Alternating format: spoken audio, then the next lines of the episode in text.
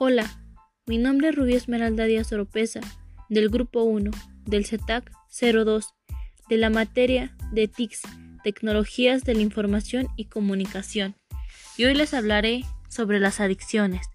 Las adicciones son enfermedades cerebrales caracterizadas por un comportamiento compulsivo, abuso sostenido de las drogas, a pesar de las consecuencias negativas y los cambios persistentes en la estructura y funcionamiento del cerebro suelen acarrear altos costos médicos, económicos y sociales. Las adicciones principalmente se ven en jóvenes.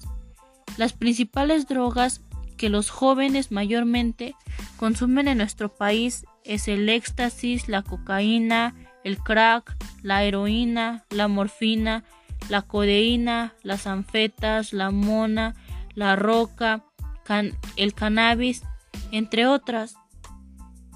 Hoy en las adicciones principalmente nos centraremos en lo que es el tabaquismo. El tabaco, uno de sus principales componentes es la nicotina. Esta, con tan solo el contacto en la boca, es suficiente para que lesione lenguas, encías, dientes, garganta y estómago. Por eso tienen que pensar antes de fumarse un cigarro todo el daño que le hacen a su cuerpo. ¿Cómo afecta el tabaquismo? El tabaquismo es la principal causa de discapacidad y muerte prematura en el mundo.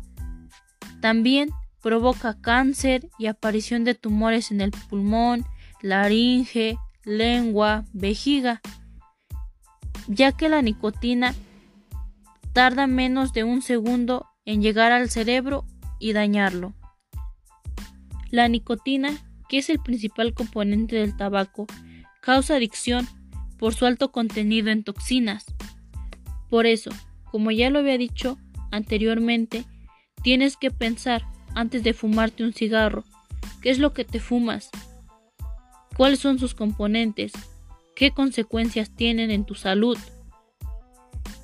Algunas de las medidas de prevención para no caer en alguna adicción es integrar a la familia en un ambiente de comunicación, respeto y confianza, establecer lazos de afecto, convivencia positiva con la familia, amigos, familiares, vecinos, maestros, etc.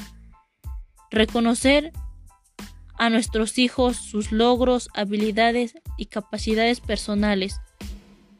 En dado caso que ustedes sean familiar de alguna persona con alguna adicción, principalmente si es un joven, algo que le ayudaría mucho para salir de ello es la ayuda de sus padres, aunque él tenga voluntad propia. Siempre va a necesitar de eso, de sus padres. Bueno, eh, muchas gracias por su atención y espero que esto les sirva para algo en su vida cotidiana.